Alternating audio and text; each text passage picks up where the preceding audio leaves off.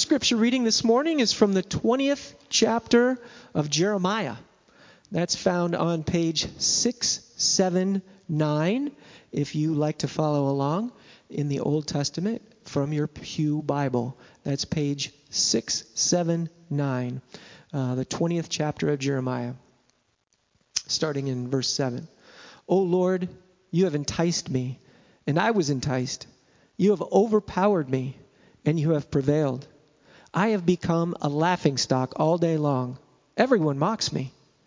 For whenever I speak, I must cry out, I must shout, violence and destruction. For the word of the Lord has become for me a reproach and a derision all day long. If I say, I will not mention him or speak any more in his name, then within me there is something like a burning fire shut up in my bones. I am weary with holding it in, and I cannot. For I hear many whispering, Terror is all around. Denounce him. Let us denounce him. All my close friends are watching for me to stumble. Perhaps he can be enticed, and we can prevail against him and take our revenge on him. But the Lord is with me like a dread warrior. Therefore, my prosecutors will stumble, and they will not prevail. They will be greatly shamed, for they will not succeed. Their eternal dishonor will never be forgotten. O Lord of hosts, you test the righteous, you see the heart and the mind. Let me see your retribution upon them, for to you I have committed my cause. Sing to the Lord, praise the Lord, for he has delivered the life of the needy from the hands of the evildoers. May God bless the reading and hearing of his word. Our gospel lesson this morning comes from the 10th chapter of the gospel according to Matthew. That can be found on page 10 in the New Testament portion of your Pew Bibles. The uh, text, as listed in the bulletin, is verses 24 through 39. But I want to back up a little get, bit, and I want to start in verse 5 and go through verse 42. So it's going to be a longer gospel lesson this morning, but that's, that's okay. I was just kind of sitting here, and we won't do page 5 of the sermon.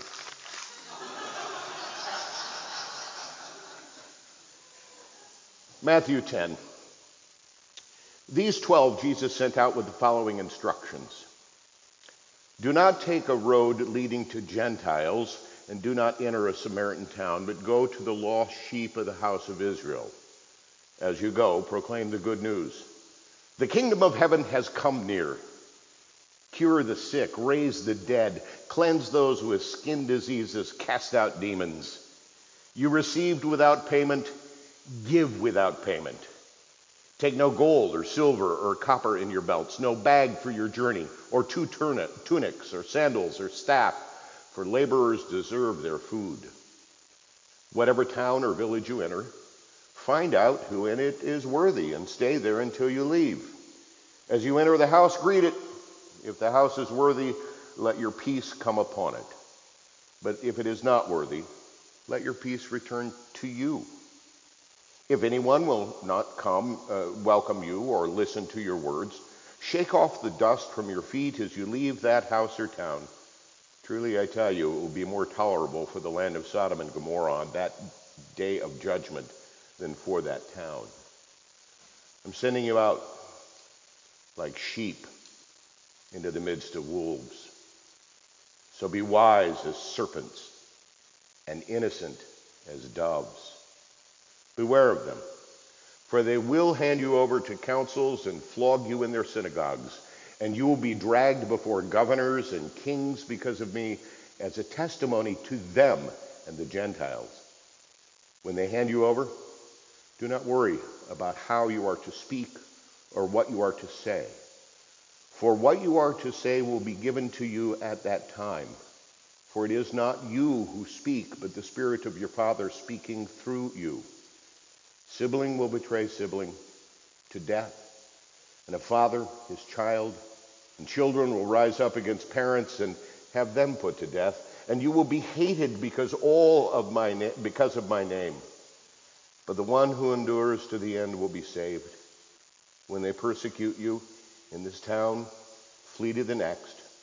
For truly I tell you, you will have not finished going through all the towns of Israel before the Son of Man comes. A disciple is not above his teacher, or a slave above the master.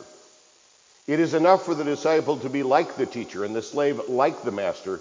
If they have called the master of the house Beelzebub, how much more will they malign those of his household? So have no fear of them. For nothing is covered that will not be uncovered, and nothing secret that will not become known. What I say to you in the dark, tell in the light. And what you hear whispered, proclaim from the housetops. Do not fear those who can kill the body, but cannot kill the soul. Rather, fear the one who can destroy both soul and body in hell. Are not two sparrows sold for a penny? Yet not one of them will fall to the ground apart from your Father. And even the hairs on your head are all counted. So do not be afraid. You are of more value than many sparrows. Everyone, therefore, who acknowledges me before others, I also will acknowledge before my Father in heaven. But whoever denies me before others, I also will deny before my Father in heaven. Do not think that I have come to bring peace on the earth. I have not come to bring peace, but a sword. For I have come to set a man against his father, and daughter against her mother, and daughter in law against her mother in law, and one's foes will be members of one's own household. Whoever loves father or mother more than me is not worthy of me. Whoever loves son or daughter more than me is not worthy of me. And whoever does not take up the cross and follow me is not worthy of me. Those who find their life will lose it. And those who lose their life for my sake will find it. Whoever welcomes you welcomes me. Whoever welcomes me welcomes the one who sent me. Whoever welcomes a prophet in the name of a prophet will receive a prophet's reward, and whoever welcomes a righteous person in the name of a righteous person will receive the reward of the righteous. And whoever gives a cup of cold water to one of these little ones in the name of a disciple, truly I tell you, none of these will lose their reward. This is the gospel of the Lord. Let us pray.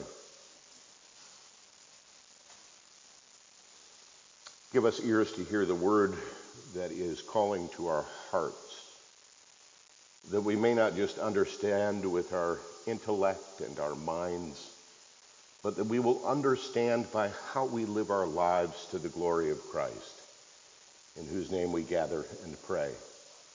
Amen.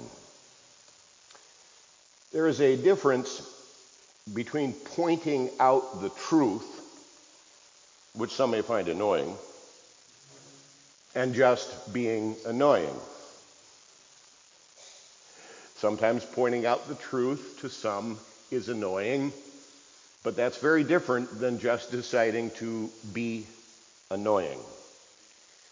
When I drive to work, I drive down a residential side street to avoid the traffic snarl at the light at 111th and Kedzie near my house. So I cut down another street to get to 115th, which is more directly cut through. As I'm about two thirds of the way down towards 115th Street, on the left hand side, as I'm driving along, there is a house with a flag, a massive flag that hangs from the little flag holder on their front porch. And on the flag are two words. The second word is Biden. The first word is a word that I will not say from the pulpit, even if I'm quoting. It's not a kind word, and it's certainly not an endorsement or a positive endorsement of our current president. I've often considered parking my car and ringing the doorbell and asking the homeowner why he would post that flag in his front yard where even small children could see it, perhaps ask what it means, perhaps even ask what perversion would make the owner want to do that to the president. But regardless of one's politics or how you feel about the current occupant of the White House, pretty much everyone finds that word offensive. Now, I haven't pulled over. I haven't engaged the flag's owner.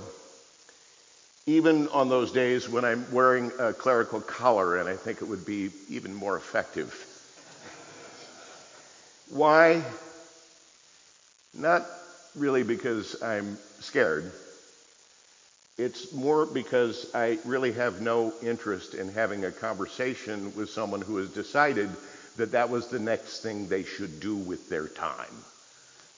It just doesn't seem like the kind of person with whom I want to engage if that's how they adorn their residence. The flag is not an invitation for thoughtful engagement.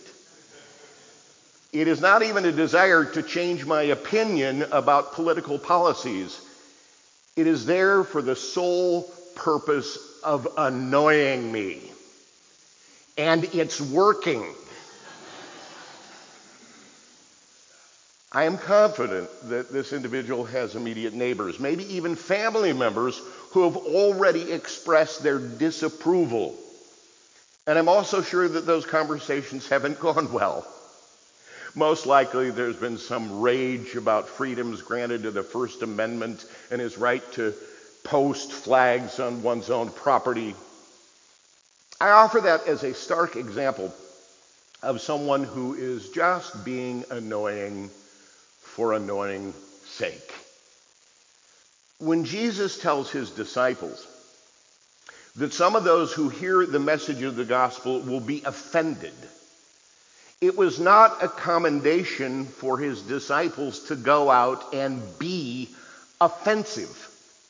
It was a warning that some people were going to be offended by the gospel of peace. Jesus tells them that if his religious appoint, opponents were going to compare him, Jesus, to Beelzebub, one of the names for the demonic, uh, the name that translates quite literally Lord of the Flies. You can hear the onomatopoetic quality Beelzebub. And where do flies congregate? Beelzebub was the lord of the place where flies congregate. And that was the insult that they heaped upon Jesus. You are doing what you're doing by Beelzebub. And Jesus goes on to say, if they say your teacher is of Beelzebub, imagine what they're going to say about you, his followers. It will only go down from there. And so they should not be surprised if people are contentious about them.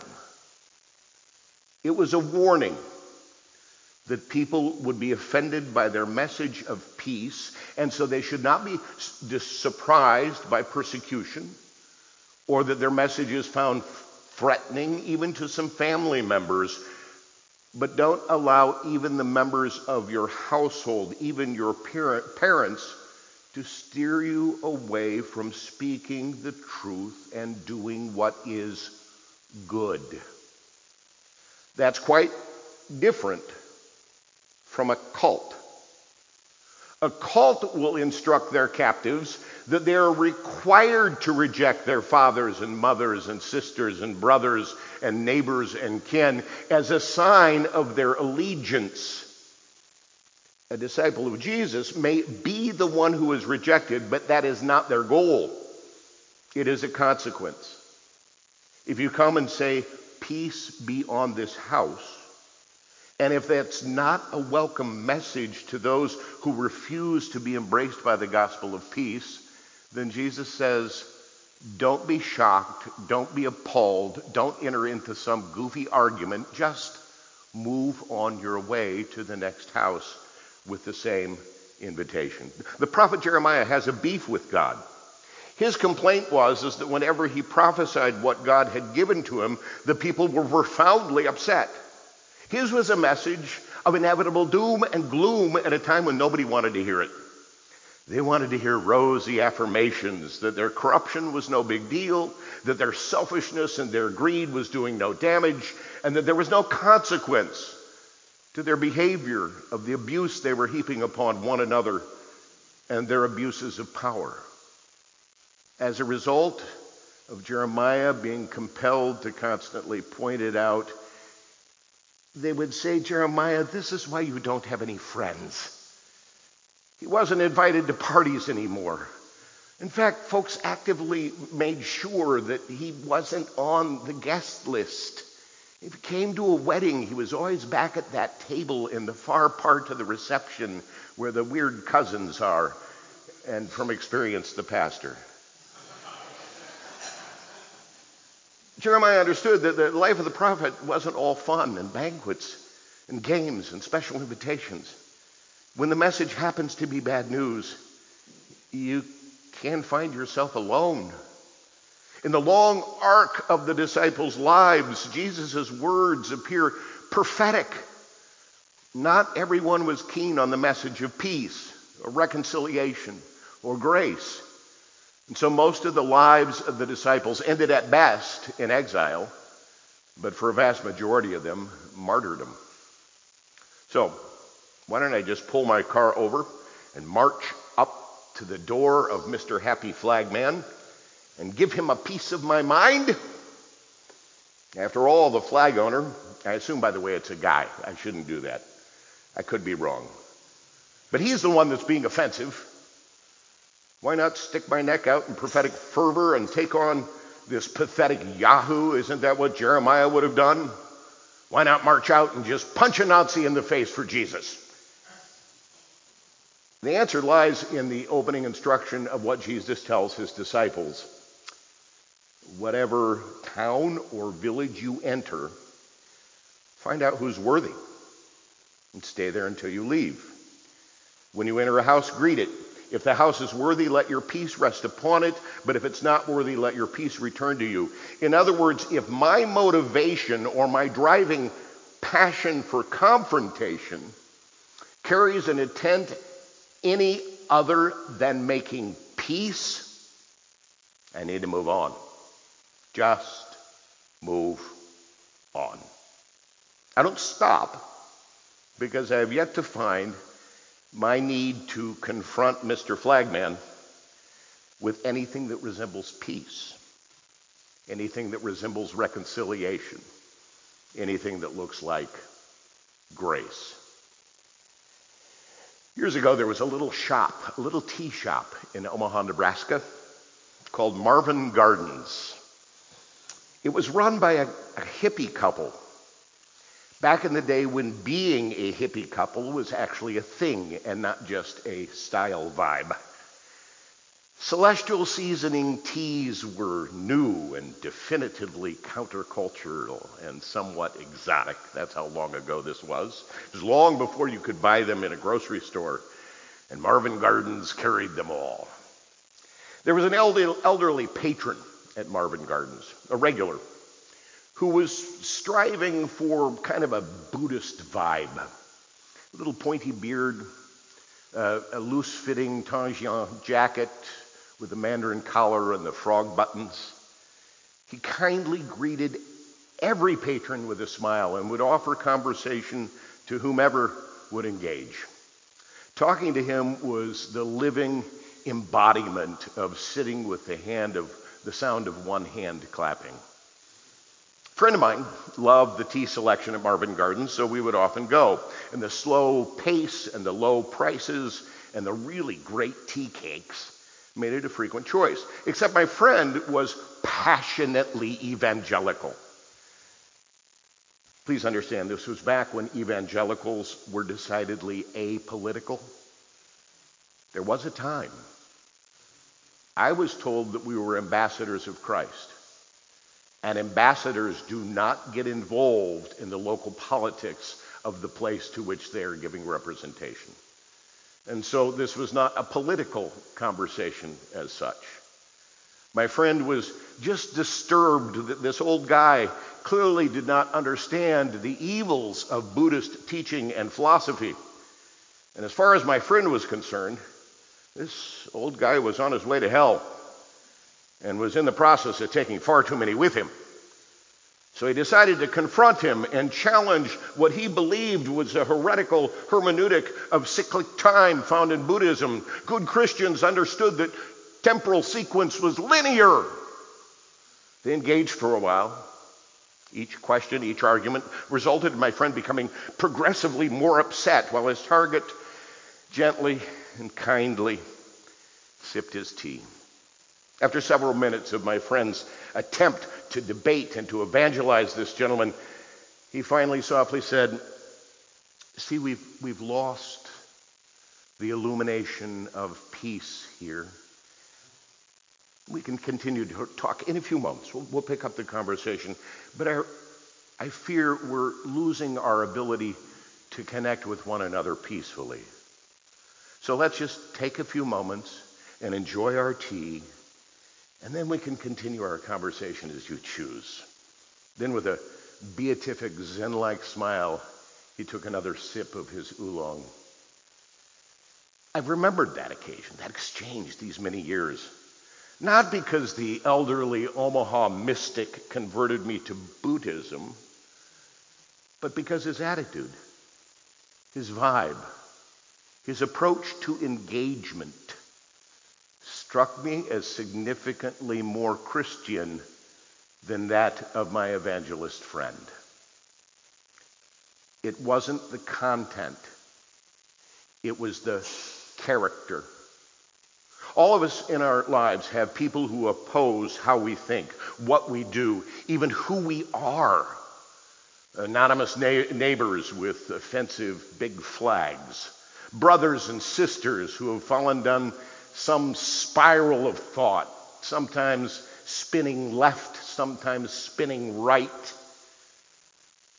Even parents who abusively deride their own children until, for their own sanity and safety, they have to cut relationships. And we can argue with them every derisive, every ideological point and we can put ourselves in their face to prove just how wrong they are. But note, when Jesus gave his disciples instructions, his instructions were not about content. His instructions, in fact, say, let the content take care of itself. Verses 19 and 20. When they hand you over, do not worry about how you are to speak or what you are to say, for what you are to say will be given to you in that time, for it is not you who speak, the Spirit of your Father speaking through you. Suggest we spend far too much of our time structuring our arguments, bullet pointing our debates, linking little articles and studies that we can email to our opponents in order to prove our point. In the end, I'm afraid we find ourselves behaving more like wolves than sheep. We become like biting serpents and do not convey, a dove like innocence. Sometimes, sometimes, we need to just shut up and sip our tea. Amen. Amen. Please stand and join with me in affirming our faith in the words of the Apostles' Creed. I believe in God the Father Almighty, maker of heaven and earth